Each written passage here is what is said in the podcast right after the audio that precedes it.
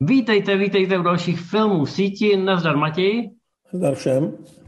A zase si probereme v té naší hodinovce všechno, co se šustlo na VOD a co se teprve šustne.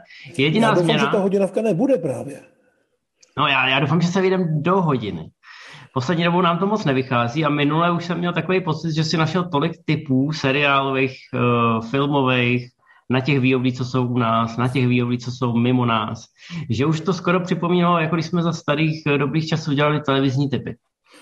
No, tak jsme se rozhodli malinko to omezit a soustředit se jenom na to, co opravdu stojí za pozornost, ale i tak se bojím, že dřív nebo později se zase na tu hodinu dostaneme. My to jinak neumíme.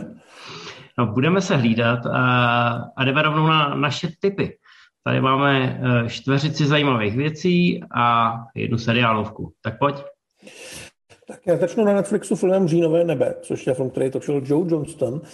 A já jsem se k němu dostal tak, že mi vlastně poslední dobou strašně chyběly takový ty filmy z toho amerického maloměsta, kde mají dvě hospody, jedno fotbalové hřiště, nikam se nespěchá, všichni jsou takový lehce přinasraný, ale vlastně šťastný. A najednou se tam objeví někdo zajímavý. A tady se objeví Jack Gyllenhaal, který začne v 60. letech, nebo snad ještě v 50. stavět rakety, po domácku s partou kámošů uprostřed lesa to odpalujou a zjišťují, jak to vlastně celý funguje. A zároveň se pokouší díky tomu dostat se z toho městečka, aby neskončil jako táta, který šéfuje dolů a jemu samotnému se do něj moc nechce. A je to velmi příjemný oldschoolový film, který kombinuje trochu romanci, trochu drama, trochu ten humor, hodně nostalgii, je to výborně zahraný a strašně příjemně mi to uteklo. Takže já to určitě se líbí, mně se líbí ta symbolika, že táta šéfuje dolů a on míří k těm hvězdám. Tak. Ale ty jsi mi to doporučoval. Vý, výborný Chris Cooper. Hmm, no tak to, to, toho úplně vidím, jako toho šéfa, jako toho horníka. Ale ty jsi mi to doporučoval a já jsem na to měl hroznou chuť. A bohužel jsem to nestihl nakoukat, dokud jsem byl v Česku. A zjistil jsem, že tady ve Švýcarsku na Netflixu to není, takže budu si to muset sehnat jinak asi. Ale, ale to vůbec nevadí, protože on se na to podíval i Civala a byl taky velmi spokojený, takže je to oficiální, že to je dobrý. A to je štempel, ty, to je jak fano šéfe. Tyjo. Tři hvězdičky, maximum. Dobrý, no, tak eh, já tam mám, já jsem jako pátral, pátral. Nechtěl jsem skončit na Netflixu, ale osud, osud mi nepřál, takže mám oba typy z Netflixu, ale jeden z nich je, eh, jeden z nich je dokumentární. A je to Five Came Back. Jestli to někomu něco připomíná, tak možná najde ve své filmové knihovničce knížku stejného názvu. Je to naprosto fantastický. Já jsem nevěděl, že to existuje jako v filmové podobě, jako dokumentární miniserie. Ta knížka je naprosto fantastický pohled do historie Hollywoodu, kdy se pět v podstatě nejlepších režisérů eh, ve 40. letech sebralo a řeklo si, že teda nad Hitlerem je potřeba vyhrát nejen na té váleční frontě, ale i v kinech. A protože tenkrát se jeli ty váleční týdeníky a spousta těchto těch eh, dokumentů z fronty, tak oni se rozhodli, že teda přispějou eh, svojí troškou do mlína tím, co umějí nejlíp. A dali se teda do služeb, někdo by mohl říct americký propagandy, ale protože Hitler to tenkrát v nacistickém Německu měl taky hodně dobře zmáknutý, eh, tu kulturní frontu, tak uh, oni se vydali uh, natáčet a potom se samozřejmě po konci války vrátili do Hollywoodu a to, co zažili, to, co zachytili těma objektivama kamer, tak je do značný míry změnilo a změnilo to i jejich následnou filmografii. Je to fantastický dokument. V tomhle případě se ještě můžete spolehnout na to, že je tam ta nová pětice režisérů, který o těchto těch eh, klasikách vyprávějí a nejsou to žádný neznámý tváře. Máme tady Coppolu, Spielberga, Guillermo del Tora. A je to, je to naprosto fantastický pohled eh, zpátky na druhou světovou válku, na Hollywood té doby, ale i na Hollywood jako takovej a určitě by si to fandové filmů, který doufám, že nás poslouchají, neměli nechat ujít. Zní zajímavě. Já tady ještě přečtu jména těch pěti, který came back.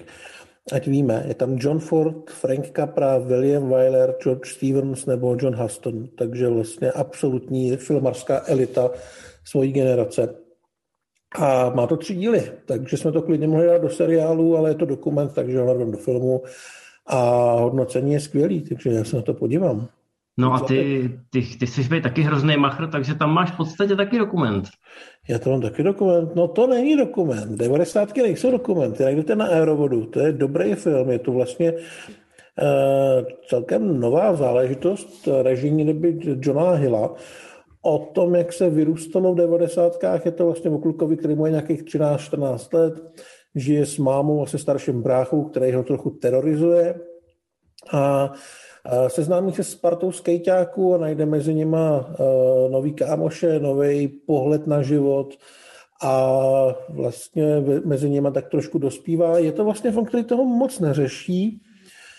Je docela hodně realistický, vlastně chápu, kam míříš tím dokumentem, ale... No ale to je moje, to je, v podstatě si, v podstatě si popsal, kromě toho terorizování si popsal moje mládí. A jezdil se na skateu, jo? No jasně. Dobrý. A je to moc hezky zahraný, má to skvělý soundtrack a je to, je to super. Jo, ať už na to budete chtít koukat jako nostalgici, co se chtějí vrátit do té doby, nebo jenom jako na malý indie drama, který je takový to vo všem a o ničem. Myslím si, že Hill to zvládl velmi přesvědčivě a byl bych docela rád, kdyby se tu kameru se občas vrátil. Hmm, ty máš dneska takovou dvojitou dávku nostalgie, to se mi no. líbí. Oba ty filmy mě velmi, velmi zajímají. Ale aby jsme si udrželi naší pověst fanoušku akčního filmu, tak já jsem si na Netflixu vybral posledního akčního hrdinu. Není to úplná náhoda, protože my jsme nedávno měli takovou přednášku o historii akčního filmu a já, když jsem tam zařadil toho posledního akčního hrdinu, na kterém se dá krásně prezentovat hned několik trendů, kliše a řekněme i nějaký symbolický přelom, těch kapitol toho akčního filmu mezi 80. a 90. a pak tím, co přišlo potom, tak eh, vždycky, když vidím ty ukázky z toho, nebo když jsem vlastně tam jako rozebíral ty jednotlivosti, tak si uvědomím, jak moc ten film předběh dobu, a jak je vlastně svým způsobem zábavný a jak by se mu mnohem líp žilo dneska. Mm. Kdyby měl prostě premiéru plácnou pět let zpátky, ale třeba klidně i letos, jo? A já bych ho, já bych ho klidně letos poslal do kin tak, jak je, protože John McTiernan ho tenkrát natočil tak pěkně, tak krásně, že by snes podle mě eh, řemeslní standardy eh, současného Hollywoodu a myslím si, že by to mělo obrovský úspěch, ale můžete se na něj aspoň podívat na Netflixu, kde teda je jenom v anglickém originále, není tam ten klasický český dubbing, který k němu aspoň pro mě tak trochu patří ale ten film je, je prostě fajnový. Je to, je to jedna z těch věcí, která byla možná příliš ambiciozní, možná se snažila pojmenovat až příliš mnoho věcí, ale možná právě proto má dneska ještě pořád co říct. Hmm, je to dobrý, já s tím souhlasím. No a pak je tady seriál, který jsem já neviděl a můžu říct, že ho nikdy v životě neuvidím. Já vím, no. Ty jsi na Jeremyho Clarksona tak trochu uh, vysazený a já to chápu. Já to naprosto chápu. Já, hele, eh... on, mi, on, on mi jako nikdy neublížil něčem. Ale kdekoliv vidím a on jakkoliv mluví, tak mě opravdu připadá, že jako kombinuje takovou tu bohorovnost, kterou rád hraje Jan Kraus s takovým tím absolutním buranským kokotstvím a je to starý debil. Takhle na mě působí, jako starý debil. A... On, je, on je to, co ty občas rád říkáš, on je takový to hovado ale myslím si, že to je do značné míry poza a že je to jakoby hraná role. Já si to teď... myslím taky, ale jako nehodlám s ním trávit čas vůbec. Jako, není to hejt, jenom mě to prostě nezajímá. Vůbec jako ten člověk je mi jedno, absolutně. Jasně, jasně, je mi to jasný. A mě se na něj dost často lidi ptají, protože jsem vždycky jako propagoval ten Top Gear v té zlaté éře, kdy on tam byl s Hemondem a s Mayem a povedlo se jim přiblížit ty auta, řekl jako širokýmu publiku, široké veřejnosti i lidem, kteří se o auta nikdy nezajímali, protože z toho dělali jednoduše eh, zábavu v té klasické britské tradici. No a pak se přesunuli na Amazon, protože z BBC Clarksona vyhodili, to už asi jako je známá historie. Natočili tam několik sezon Grand Tour, což bylo něco jako Top Gear, ale už to nebylo tak dobrý, už to bylo úplně typický příklad VOD, který vždycky řešíme. Už jim tam nikdo nedával žádný mantinely, takže si mohli dělat, co chtěli a už to nebyla taková sranda, už to nebyla ta výzva, že jo. Jako když byli na BBC, tak museli bojovat proti v úvozovkách té veřejnoprávní televizi a každý týden měli tisíce naštvaných dopisů a tady najednou nic. No, ale Clarkson se rozhodl, že on má farmu, koupil ji už kdysi dávno a je to jako obrovská, obrovská farma. A rozhodl se, když teda Amazonu pičoval nějaký další nápady, že by mohl udělat seriál o tom, jak on farmaří. Jo, protože on je to hovado, co o tom nic neví, že jo, doteďka to pro něj dělali nějaký, eh, nějaký podaný tam. A teď to teda nahrajeme, takže teď by to měl dělat on. A měl by se starat prostě, já nevím, o desítky polí prostě od nevidím do nevidím, od horizontu k horizontu. Koupí si traktor Lamborghini, který samozřejmě na to úplně nevhodný, ale je velký a je rychlej a je to Lambo. Jo, a teď tam vidíš ty jeho Eh, tak tam vidíš ty jeho konfrontace a ty jeho dialogy s těma postavičkama tam, jo, prostě s těma klasickýma sedlákama, co tam na něj čumějí, když eh, se tam snaží oholit ovci a malem si přitom uřízne ruku, nebo když se snaží obdělávat nějaký pole a samozřejmě tam nechá úplně tisíc hluchých míst. A je to Clarkson, který celou dobu hraje Clarksona, ale zároveň se ti takovým tím podvratným způsobem úspěšně snaží vysvětlit, že to farmaření je asi docela dřina, a že je to docela komplikovaný. A že ty máš pocit, že ty zemědělci jsou prostě totální kreténi, ale pak ti prostě ukáže traktor, ve kterém je 46 dopředných rychlostí a 58 tlačítek a jenom k němu připojit nějaký kultivátor je prostě práce na půl dne a musí zatraceně vědět, co děláš. A v každé této epizodě jo, je to prostě nějak oddělený, prostě sázím zrní, eh, holím ovce, vypořádávám se s pandemí, snažím se zařídit obchod, abych mohl prodávat nějaké ty produkty v té epizodě, kromě toho, že je to ten typický britský humor, tak zároveň vidíš, že je to jako velmi komplexní a že to, že ty jedeš někde po dálnici a koukáš na ty pole a říkáš si, hmm, tak tady, tady někdo zase jako zasadil nějaký brambory a asi je hodně ve vatě a asi je to docela pohoda. E, tak on ti vysvětlí nejen, že je to dřina, což asi teda jako chápeš, že, že zemědělčení je dřina, ale že je to i docela jako komplexní věc, což se tam musí vypořádávat s milionem faktorů. A někdo to napsal docela hezky na Twitteru, že BBC má nějaký takový pořad, který je suchý, něco jako receptář Přemka podlahy, akorát věnovaný zemědělství, jo.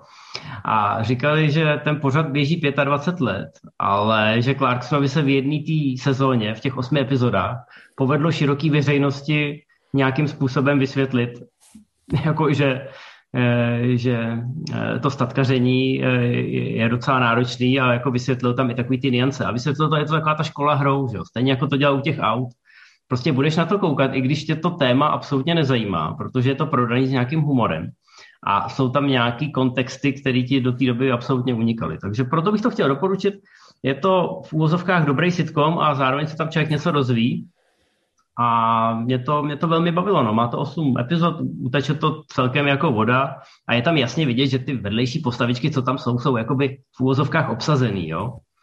Je to, je to samozřejmě v úvozovkách dokument, ale zároveň to má zjevně nějaký scénář. A mě to velmi bavilo. Je to pro mě ukázka toho, že ten Clarkson je univerzál, že by pravděpodobně jako dokázal dokázal udělat osmidílenou dokumentární sérii o filmové kritice a dost možná by tam dokázal vypíchnout věci, které nám, který jsme 20 let v té branži, naprosto unikají.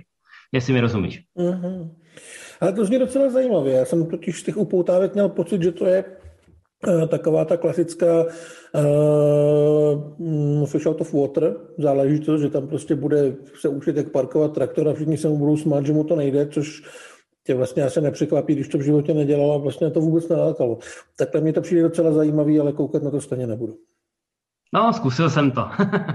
dobrý, dobrý. No tak hele, tak jdeme na ty premiéry. Matěj slíbil, že už je tak trošku jako vzal sítem, aby jsme jich měli trochu míň, ale samozřejmě záleží na tom, jak moc se rozkecáme. Tak my jsme si říkali, že bychom chtěli mít vždycky dohromady 10 filmových i seriálových, což se teďka povedlo, ale samozřejmě, když uvidíme, že tam je těch zajímavých věcí 11 nebo 12, tak to přidáme, nebudeme před váma ty hity tajit, ale na druhou stranu nebudeme vám doporučovat jako posledně, tam byl tuším nějaký mexický nebo brazilský seriál, takovýhle, to stejně nikdo nečumí.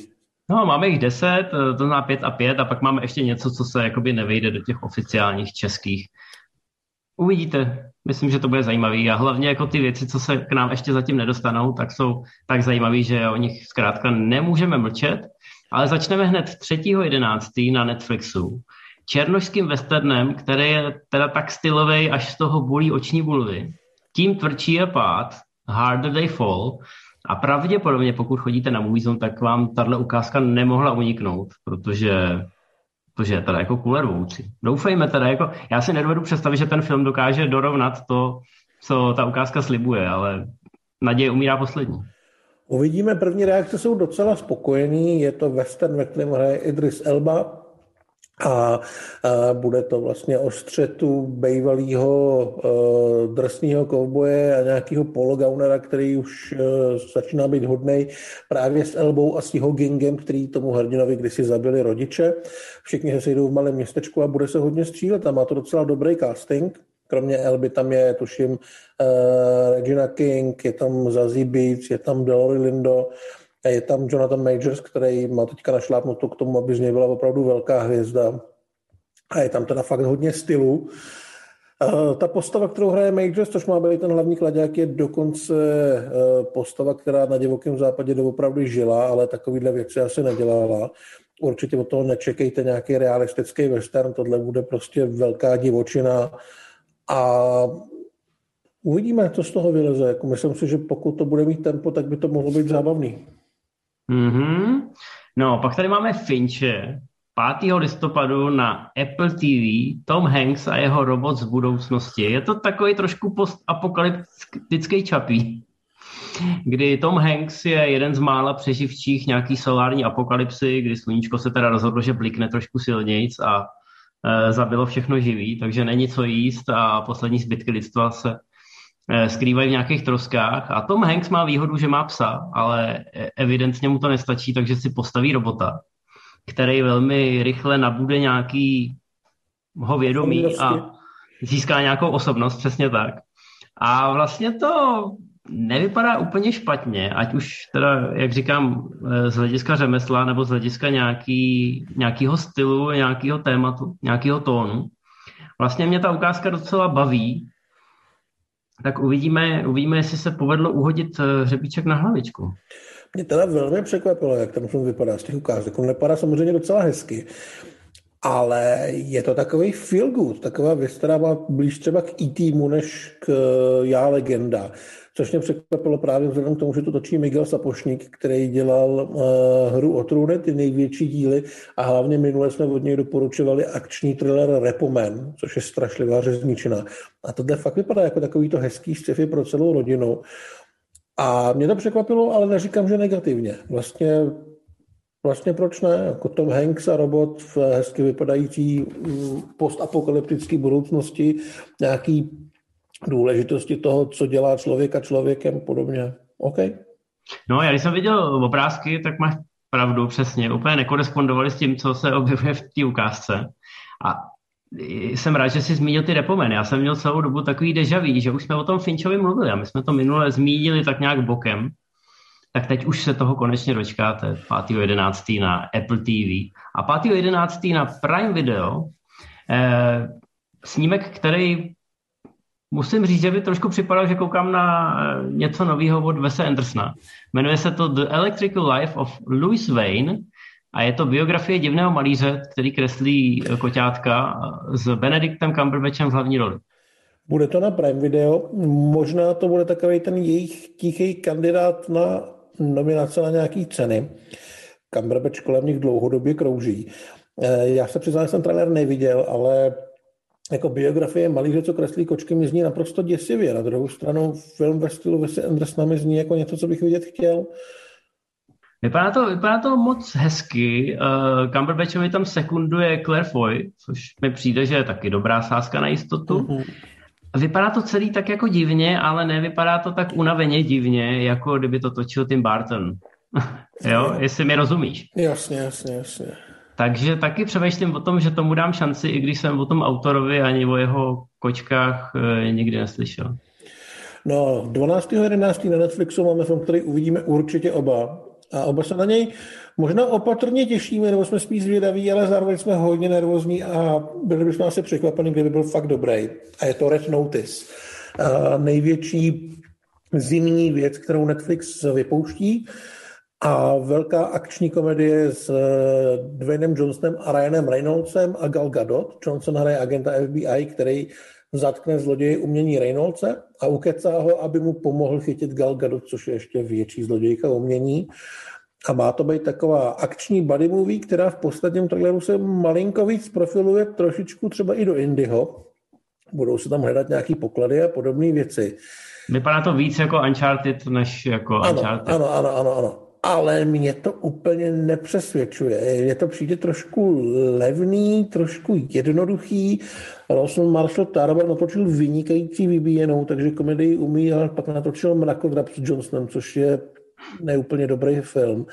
A jako byl bych jako strašně rád, kdybych tu tu trojici viděl v podobném filmu, klidně ve stejném filmu, ale točil by ho někdo jiný a napsal by ho někdo jiný. No je to film, který stál, mám pocit, 200 milionů dolarů a Netflix si vůbec nebral servítky a řekl, chceme tohodle herce, tohodle herce, tohodle herce. V podstatě si vybrali ty lidi, co jsou úplně na tom topu eh, té popularity a té oblíbenosti eh, v různých žánrech a ty, ty nadvali do jednoho filmu. Takže trošku je to taková kočičko pejskovská záležitost. Na druhou stranu působí to na mě víc svázaně nebo sepjatě než Six Underground od Michaela Bay. Což byl další příklad člověka, který dostal příliš peněz a příliš volnosti na to, aby si eh, natočil akční film. Na druhou Takže... stranu Underground byla hodně jako autorská záležitost, se všem dobrým i špatným, co k tomu patří. Tohle vypadá, jako kdyby to produkoval stroj. Mně to připadá, že tam je všechno jakože dobře, jakože OK, nic ti nevadí, nic není vyloženě špatný, ale vlastně tam nevidím nic zajímavého. A když jsem teda viděl nějakou tu akční scénu z Gal Gadot, tu bitku v tom muzeu, to teda nebylo úplně dobrý. No, ale máš pravdu, že to vypadá generovaný algoritmem a my máme trošku problém s Gal Gadot, která už v těch ukázkách je prostě Gal Gadot. A no. ne, ne, ně, někdo to tam napsal pod tu ukázku a je to naprosto přesný. Ryan Reynolds hraje jako Ryan Reynolds posledních pět let. Dwayne The Rock Johnson hraje stejně jako Dwayne The Rock Johnson posledních pět let a Gal Gadot dělá úplně to samý. To zná ten film, Eh, už jenom po té stránce nemá moc čím překvapit. Mm. A i ty akční scény, co jsem teda viděl, já jsem viděl jenom ukázku, ale i třeba ten průletý rakety vrtulníkem, který má mít ten wow efekt, tak je natočený takovým tím stylem, že si řekneš jako, hele, dobrý nápad, natočený tak na 70%, tak jako uvidíme, uvidíme, no. Ne, ne, nechtěli bychom to Nechtěli bychom to odstřelovat dopředu, pro Netflix to bude velká věc, určitě na to nekoukneme jenom my, ale i půlka planety. Na druhou stranu máme asi s tím, tím obsazením a těma ambicemi právo očekovat tu zábavu na té nejvyšší úrovni a já se bojím, že ten film nebude schopný nám to dodat. Tak no, v tomhle tomu mám mnohem větší důvěru v toho Greymana, hmm. kde mám pocit, že na tom dělají, řekněme, i tvůrci, kteří trošku líp vědí, co dělají a kde je aspoň tak trošku ten tlak ze strany těch fanoušků té knížky, ale to se dočkáme pravděpodobně až za rok. Vyšla, vyšla, vyšla mimochodem nedávno i v Česku dokonce i jako audiobook, takže kdybyste to chtěli zkusit, máte možnost. Mm-hmm.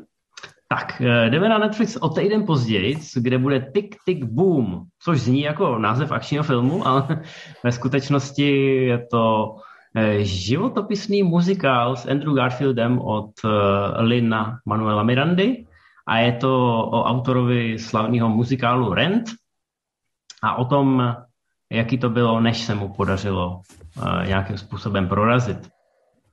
Miranda je samozřejmě, samozřejmě strašlivě slavný velký jméno, ale já nevím, jestli úplně na něj slyší Hollywood, protože uh, když se objevil ve dvojce Mary Poppins, tak se z toho nikdo moc nezbláznil. Když pak udělal to In the Heights, tak to byl vlastně docela propadák.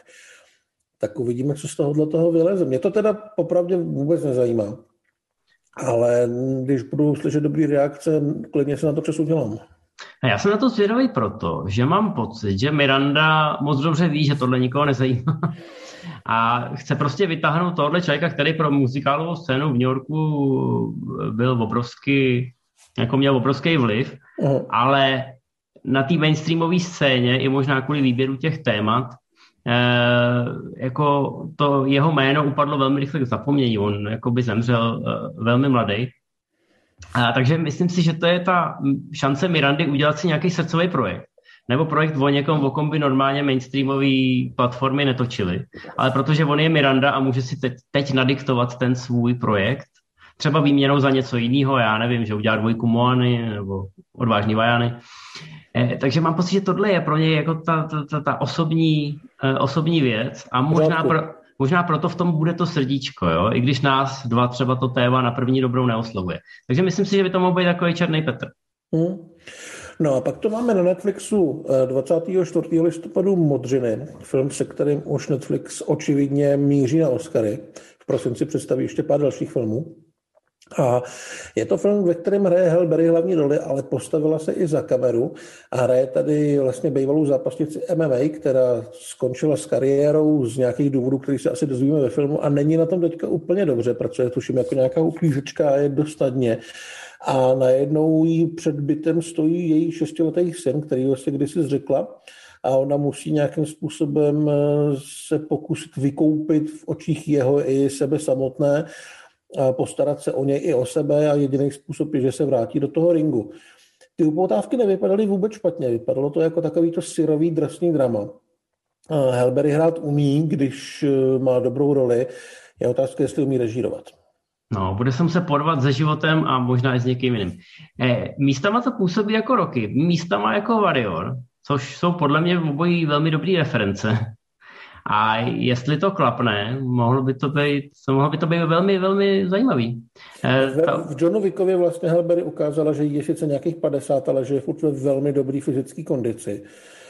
A Mohlo by to i v těch bojových scénách teda působit celkem zajímavě, ale furt to bude samozřejmě mnohem víc drama než akční film nebo něco takového. Hmm, ona má tady výhodu, já jsem to Rockyho zmínil i proto, že Ona se tady vlastně vrací do toho ringu a všichni na ní už koukají tak jako, že už nemá co nabídnout, ale nakonec se ukáže, že jako když máte toho ducha, toho bojovníka a máte ty zkušenosti, že to může být víc než, než ten elán mládí. A druhou stranu je to přesně ten film, ve kterém ona může na konci prohrát, ale morálně zvítězit. Že?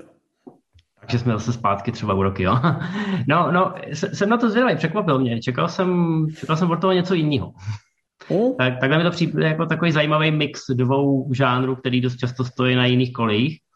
Takže... Ale nečekaně, nečekaně atraktivně to vypadá. Ano, ano, ano. Tak eh, jdeme na seriály. Tak na seriálech tam začneme na Apple TV 12.11., kde běží seriál Cvokař odvedle, který má docela hvězdný obsazení. Objeví se tam Will Ferrell nebo Paul Rudd. A bude to o psychiatrovi, který si nějakým způsobem začne komplikovat život tím, že si pouští svoje pacienty až příliš blízko k tělu a příliš do svého osobního života. Neměla by to být vyloženě komedie, pokud vím. Ale co od toho čekat, to netuším. Hele, já jsem koukal na ukázku, to je hrozně zajímavá. Je teda vyprávěná z pozice toho pacienta, což je Will Ferrell. Aha. A postupem času ta ukázka je jako úplně úžasná. Ona začíná trošku jako americká krása, že tam jako ten Will Ferrell tam procitne díky tomu, díky té terapii a najednou prostě se uh, odpoutává od nějakých těch okovů běžného, jakoby nudného života. Ale potom to ke konci začne velmi, velmi rychle gradovat do jiných, podstatně tísnivějších žánrů, kdy se ukazuje, že, že ten cvokař v podání Paula Ruda možná nemá úplně ty nejčistší úmysly. Jo? Takže jsem, jsem na to zvědavý. Nevím, jestli ta ukázka neprozrazuje příliš.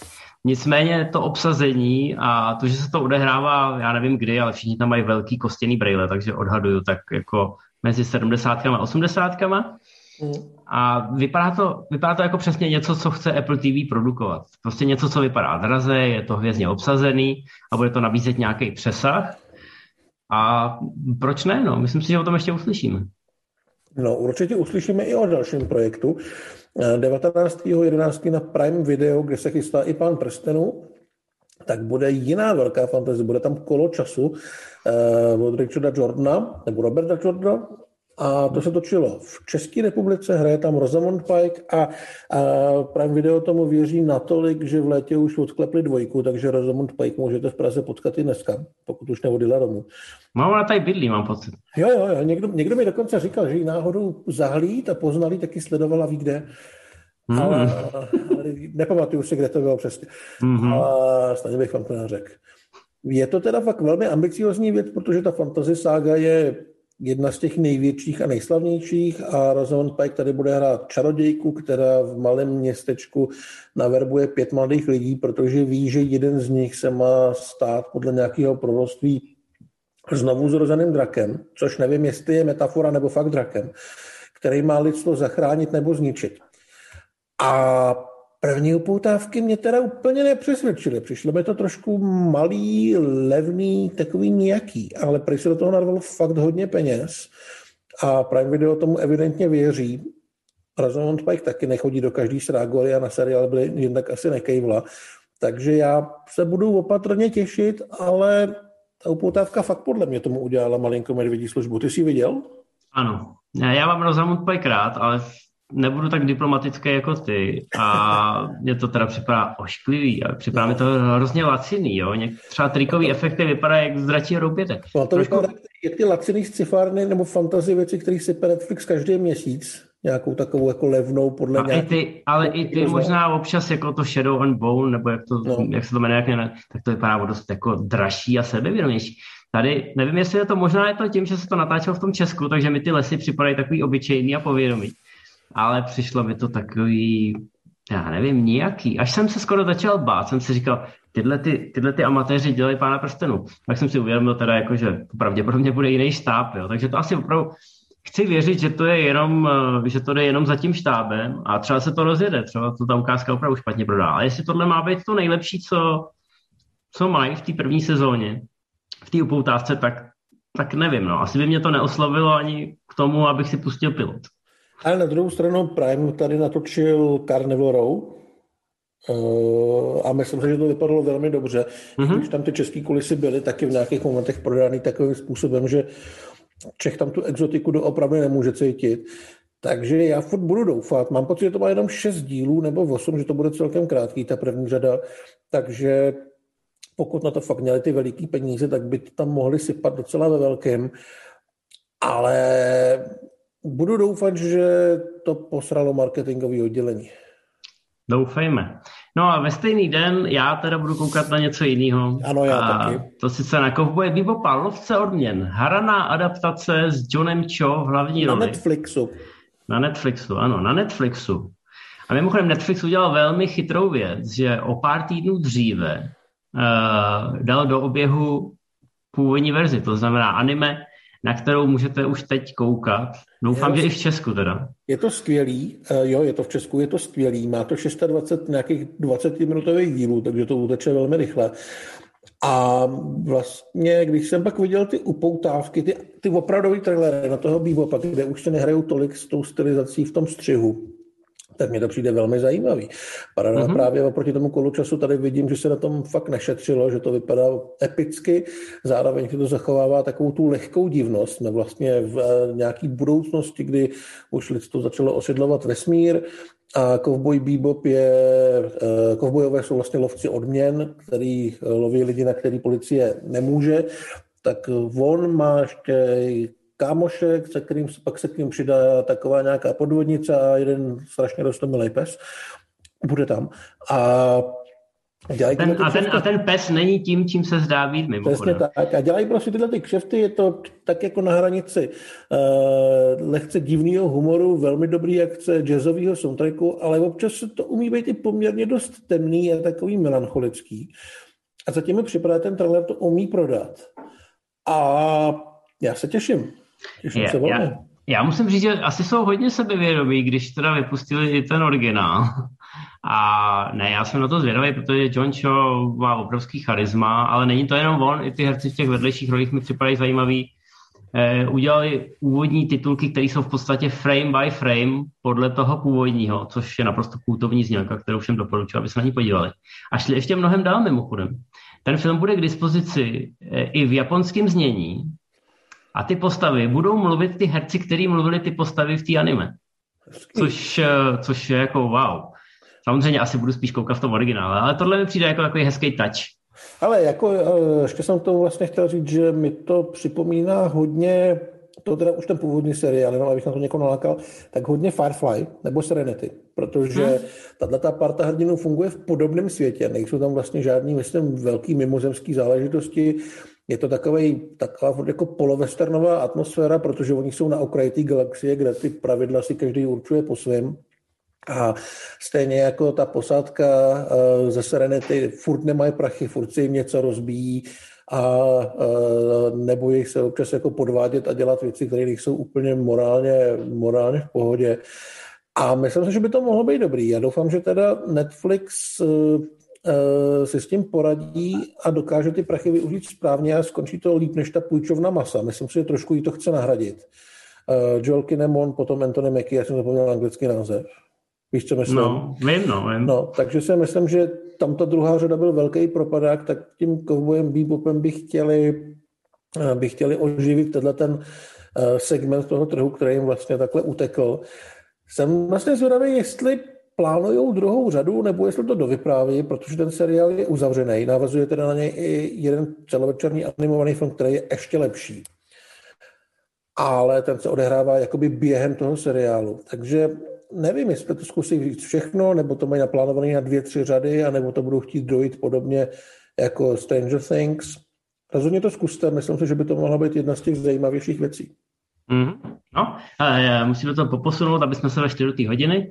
Takže povíme si o filmu Tenhle příběh je pravda, 24.11. Je to seriál. Fakt, to je seriál. Hm? No jo, my jsme v seriálech, já zapomněl. ano, tenhle příběh je pravda. Já viděl ukázku, teda to vypadalo, že by klidně mohla být jenom film. Mm. A je to na Netflixu Kevin Hart, Wesley Snipes, to znamená hvězdný obsazení na seriál, ale nebude to komedie, jak by si těch, kteří mohli myslet. I když teda Kevin Hart hraje Kevina Harta. Kevin Hart hraje stand-up komika, který přijede do rodného města, což je tuším Filadelfie, a s bráchou, který, se kterým jsou tak trošku jako ne úplně na nože, ale jsou to úplně největší kámoši, se vykalej, když se ráno probudí, tak zjistí, že se stalo něco hodně ošklivého, co jim může zničit život. V tom traileru není vyloženě naznačený, co to bude. Podle mě to bude mrtvá děvka. A ale postupně se tam ukazuje, jak se zamotávají do nějakých lží a jak se jim to celý jako vymyká z rukou a doufám, že ten poslední záběr, co tam je, nebude poslední záběr toho seriálu, že by vyspoilerovali úplně všechno. Hmm. Ale Kevin Hart se v poslední době snaží jít po vážných rolích, teďka dokonce bude i v nějaký akční roli a podobně. Nevím, jestli se mu to povede nebo ne, v tom Fatherhood myslím, že nebyl úplně špatný. To jsi viděl ty, že jo? Jo, jo, no, hele, on má určitě herecký rejstřík a Wesley Snipes taky, to mm. málo kdo ví, protože si málo kdo pamatuje ty gangsterky, který dělal na začátku devadesátek. A myslím si, že oba dva si zaslouží podobný projekt. Otázka je, jako jestli to, jestli to nebude trošku smrdět těma kliše, no. Když jsem viděl tu ukázku, tak mi to přišlo, že je to takový až příliš, eh, že se to dá předpovědět eh, s celkem jasnou no. úspěšností. Ale třeba nás to překvapí o to víc. Uvidíme, no. Pak to jsou čtyři věci, které najdete na jiných streamovacích platformách, takže je u nás neuvidíte. Jedno teda uvidíte v kině. A jednu je... pravděpodobně neuvidíte nikdy, protože máte vkus. Ta to je ta první, ano, ano. ano. 12.11. na Disney Plus bude Home Sweet Home Alone, napůl sequel, napůl reimaginace, sám doma, film, který podle mě nikdo na světě nechce vidět a Disney ho udělal jenom pro peníze a sám ví, že to stojí úplně za prd a že si chčijou na hlavu a že na to stejně ty rodiny koukat budou. Takže nejciničtější, nejciničtější hollywoodská věc tohleto. Už ta ukázka je naprosto hrozná, ale asi no. algoritmus na Disney Plus vyhodnotil, že na sám doma koukají všichni a tak bychom to měli aspoň zkusit. Hraje tam ten chlapeček, co hrál v Jojo Rabbit, ne, hlavní roli je takového toho tlustého kámoše. Toho skauta s těma brýlema. A vypadá tady úplně stejně. A to je všechno dobrý, co k tomu můžu říct. No je tam Ellie Kemper, která je šikovná, umí být zábavná, hmm. ale tady podle mě není nic. Ale já mám pocit, že, že má někdo hrál ve třetím sám doma. Scarlett Johansson? No, to je taky hodná a šikovná. Hmm. K ničemu to tomu filmu nepomohlo, upřímně řečeno. No, tak, pojď, pojďme dál, pojďme dál. Eh, na HBO Max Král Richard zrození šampionek, nebo Král Richard v tomhle případě, zrození šampionek 19.11. U nás to uvidíte v kinech o týden později, 25. a je to Will Smith, který trénuje svoje dcery, ze kterých potom vyrostou tenisové hvězdy Serena a Venus Williamsovi. První reakce, co jsem viděl na IMDb, tak to hodnocení není úplně jako nadšený. Je to něco malinko přes 6, což je docela málo na film, který evidentně chtěl jít po těch Oscarech, nebo minimálně byl. Ale ukázky vypadají dobře, takže to uvidím v kině pravděpodobně a uvidíme, co z toho vyleze. Nevím, jestli ukázky... Oscaři budou nebo nebudou. Ty ukázky hrajou na všechny správné noty a místama jsem měl dokonce pocit, že budu koukat na další Pursuit of Happiness. A Will Smith už dokázal, že je v této poloze jako ryba ve vodě. Ale jasně, u těch životopisů je to vždycky zrádný, že jo? Je spousta nudných životopisů, co neudělali nic špatně, ale zároveň na něj všichni zapomněli. Tak, no. Tady jde i o to, že ten, v té ukázce je ta hlavní postava vykreslovaná jako takový ten otec, který chce pro ty dcery co nejlepší, co nejlepší život a podobně. ale on to ve skutečnosti byl trochu hajzl a takový jako velmi náročný trenér a náročný táta. Uvidíme, jak moc to bude chtít být, nechci říct černobílý, to by znělo jako blbý vtip, ale podbízivý. No, ale je to kontroverzní postava, dost možná to ovlivňuje i ty první americké hodnocení, uh-huh. takže bychom ještě neměli házet Flintu do žita. Nicméně, z žita vytáhneme luk a to sice v další Disneyovský Marvelovce 24.11. Hawkeye. Disney Plus to promuje jako vánoční event a i ty ukázky vypadají velmi tak jako, já nevím, jak to říct, tak jako rozverně, což mi úplně nesedí k tomu, k té pozici, ve které jsme Hawkeyho viděli v posledních Avengers. Ale, ale možná, že právě takovýhle obrat o 180 potřebujeme. Já už jsem to někde psal, že Rennerovi hrozně přeju jako tu, nejen tuhle tu roli obecně, ale to, že dostane takhle vlastně sám seriál na hraní. Už protože to vypadá velmi, velmi dobře. Já se na to těším. Já jsem četl ten komik, ze kterého má vycházet částečně ta příběhová linie, která je vlastně o tom, co ten hokej, který jako jediný má normální život, má rodinu, musí platit účty, tak co dělá, když eh, nezachraňuje svět. A tam to samozřejmě nebylo takhle rozverný, ale ta civilnost tomu velmi, velmi pomáhala. Myslím si, že tady by to taky šlo. Plus má vedle sebe Harry Steinfeld, která je velmi šikovná, bude hrát další důležitou postavu MCU, která se pravděpodobně časem dostane třeba i do filmu nebo do dalších projektů. A možná z filmu se tady objeví jedna postava z Black Widow? No to už je potvrzený, nemusíme říkat, nemusíme říkat moc. Okay, bude, tam, no. bude tam Florence Pugh. A vypadá to dobře, mě to baví. Ano, uh, musíme jít dál, takže víc k tomu neřekneme, ale určitě se k tomu někdy vyjádříme uh, jako v nějakým jiným pořadu. Teď jdeme na Beatles. Uh, The Beatles Get Back 25.11. Disney+. Plus. Pro někoho by tohle možná mohlo být nejočekávanější, nejambicioznější projekt letošního podzimu, protože nejenže zatím stojí Peter Jackson, ale slibuje to opravdu hrozně moc a pokud jste fanoušci Beatles nebo fanoušci dobré muziky obecně, tak by vás to určitě mělo zajímat. Přesně tak. Peter Jackson eh, po Hobbitovi utekl k dokumentům, nejdřív se natočil o první světové válce, pak se vrhl na Beatles, zjistil, že toho materiálu má příliš mnoho na to, aby z toho mohl být film, ale na Disney Plus na něj čekali s otevřenou náručí a udělali z toho seriál. A vzhledem k tomu, že minule to byla fakt veliká pecka, tak eh, teď neočekáváme nic, nic menšího. Navíc samozřejmě se pracuje s materiálem, který je o dost novější než to, co měl k dispozici, když točil o první světové válce a chystal to velmi dlouho, takže těch uh, zajímavých, neokoukaných a nečekaných věcí by tam fakt mohlo být hodně. Uh, měl by to být 6 hodin, tři dvouhodinovky a bude tam mnoho, mnoho, mnoho neviděných záběrů a zároveň pohled na tu skupinu a na to zákulisí takovej, jaký ještě nikdo nikdy neviděl.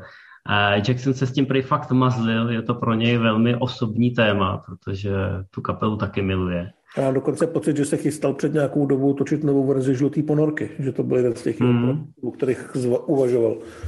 Takže rozhodně bychom tohleto neměli podcenit a věřte mi, že o tomhle se bude psát určitě i v nefilmových médiích. Tak. Tak. Jdeme na sledovanost. Přiznáme ano. se, že natáčíme před posledním říjnovým eh, víkendem, takže doufáme, že do toho nějaký hit nehodí, nehodí vedle. Je tam teoreticky, tuším na Netflixu Armáda lupičů nebo Armáda zlodějů, Army of Thieves. Ale to no, jako, podle mě nemají šanci. My natáčíme 28.10., protože je svátek a máme na to čas. Ale pokud by se na Netflixu něco vyloženě změnilo, tak nám to musíte odpustit. Momentálně globálně vede Viník The Guilty, Jake Gyllenhaal, samozřejmě v remakeu Tísňového volání. My už jsme minule říkali, že je to naprosto zbytečný remake, ale že to Netflixu pravděpodobně přinese ty diváky. A hle, eh, samozřejmě jsme se nepletli. Já bych se chtěl zastavit spíš u seriálu, protože to je samozřejmě hra na oliheň. Hra na oliheň, která je skloňovaná teď úplně všude, naprosto šílený čísla to udělalo, naprosto fantastický fenomén. Já bych chtěl říct, že my jsme tady na to upozorňovali, aby se na to lidi podívali, ještě než to mělo premiéru. A odhadli jsme, že to pravděpodobně bude mít úspěch, protože to jsou Aziati, co se navzájem vyvražďují v nějaký podivný hře. A měli jsme pravdu, no. Já jsem to pak ještě chválil, že o měsíc později, když jsem se na to podíval, tak co ty, přispěl jsi do statistik? Nepřispěl, nepřispěl. Já teď jdu civilovskou školu, já koukám na filmy, ale ne seriály.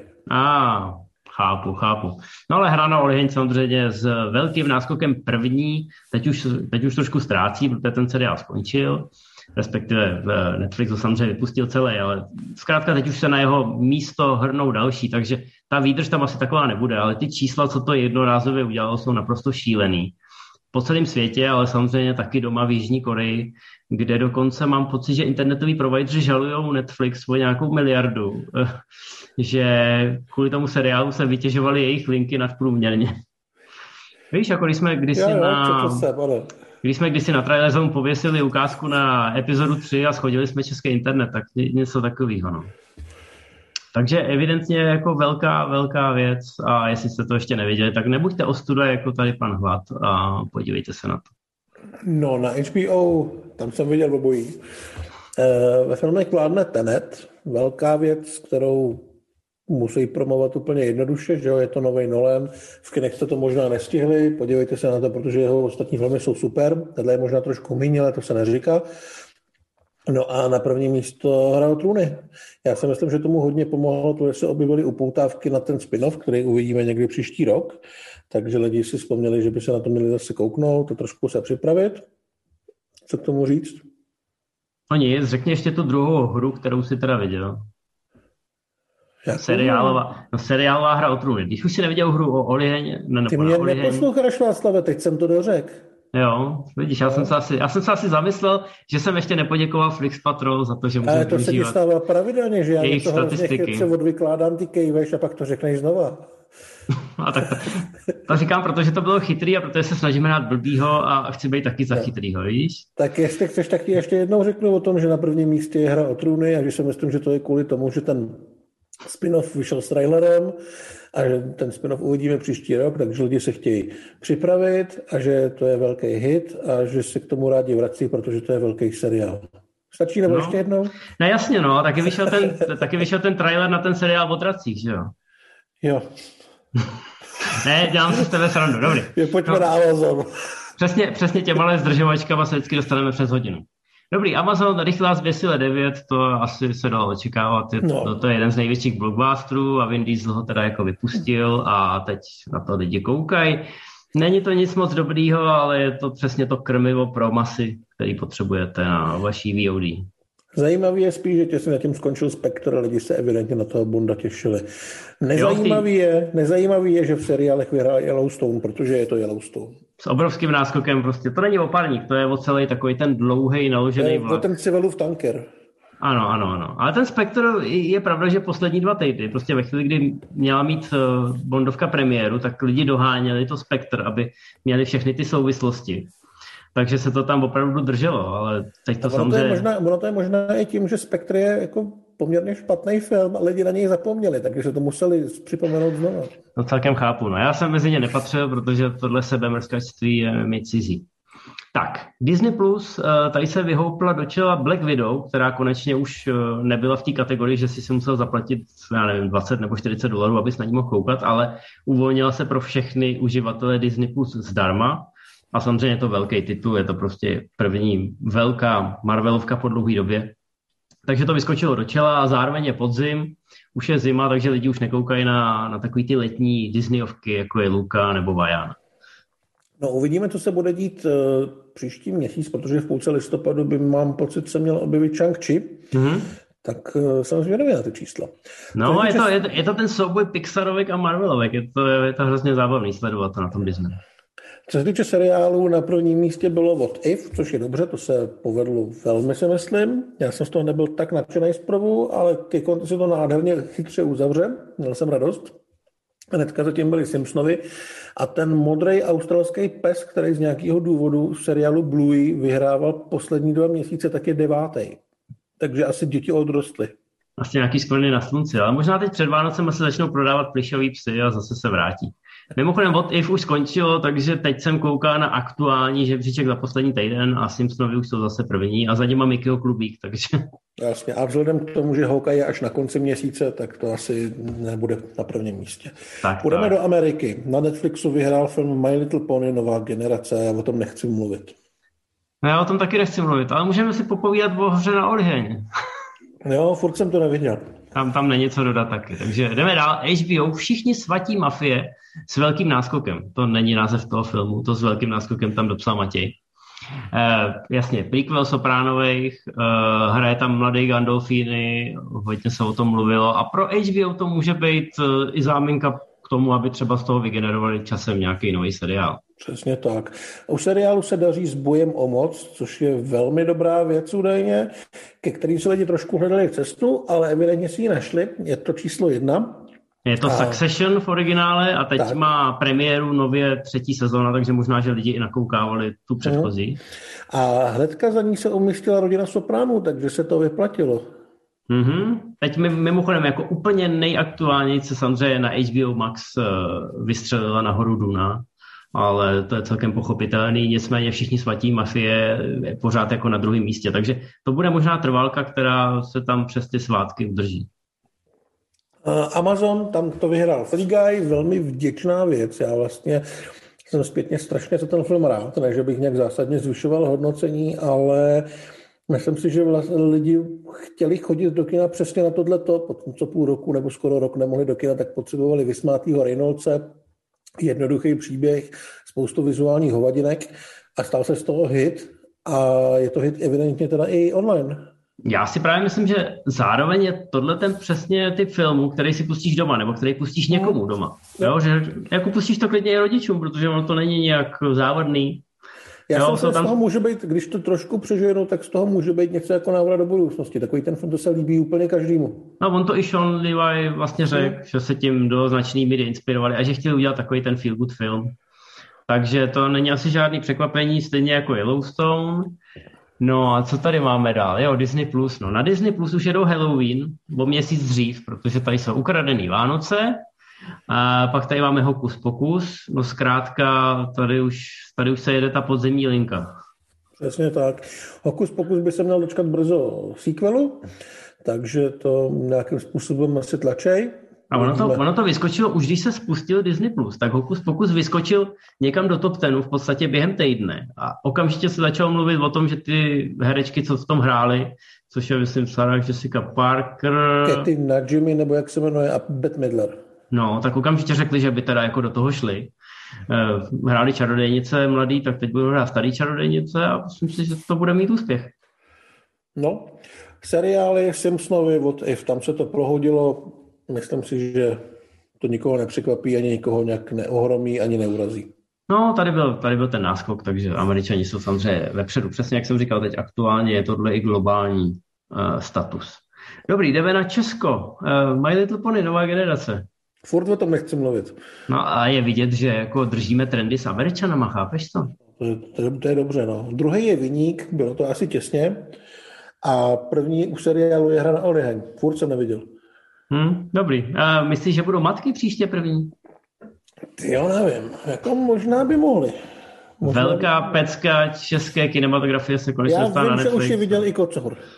No já se na ně podívám, hned tak se dostanu do Čech. To je první film, který chci vidět. Udělám si hezký... jsou, jsou, jsou, jsou, horší. Jako tenhle ten film minimálně se nepokouší být taková ta šovinisticko-prasácká věc, jako všechny ostatní romantické filmy, kde si lidi tu romantiku pletou s tím, že se všichni musí chovat jako šulíni. A hraje tam Langoš? Ty jo, nevím, co tam je Langoš. Je tam prachář. tak jestli je, tam, jestli je tam prachař, tak to asi stačí. No. no. To už možná jako, to je jeden z těch filmů, kde Langoš není. Dobrý, no, tak jdem na HBO. On tam možná je, nevím. Na HBO Tenet. Já se jdu podívat, zatím, zatím povídej. Dobře, Tenet stejně jako ve světě. Je to prostě vděčný a je to velký. A na první místo v seriálech teorie velkého třesku. Zajímalo by mě, jak dlouho to vydrží, to střídání přátel, teorie velkého třesku a občas nějaký omyl, který to roz, rozsekne. Ale tohle je prostě velký držák, no, ale stejně jako přátelé, je to dlouhý, je to dabovaný, všichni to znají, můžeš to poslouchat jenom jedním uchem a u toho žehlit nebo já vím, obrábět kov, nebo co děláš doma. A je to. Ale hraje tam. Jo. Hraje tam, uh, hraje tam... Ano, ano, on hraje, on hraje manžela Petry Hřebíčkové. A, ah, výborně. No, no, jako když vidím to obsazení, tak no, je to fantastický. Jsou tam všichni, to, jsou, no. To jsou dal dvě hvězdičky. Kolik si dal ty? Večky? Já jsem dal taky dvě, myslím. No, tak to. A Rim, Rimzi možná taky. Rimzi taky, no. Tak to je, hele, udělám si hezký večer, zavřu dveře, zatluču okenice, to bude, to bude fajn. A skončíš jako, jako Ivan McGregor v Trainspottingu. Po půl hodině budeš se prosekávat těma dveřma. A vedle tebe bude plný kýbl na hovna. Jo, dobrý, dobrý, tak myslím, že s, tou, s tímhle vizuálem bychom mohli ukončit dnešní epizodu. A budeme se těšit eh, na další zážitky v, na internetu plném krásných streamovaných filmů. A do té doby naviděnou a budeme se na vás těšit. Čau. Mějte se, čau.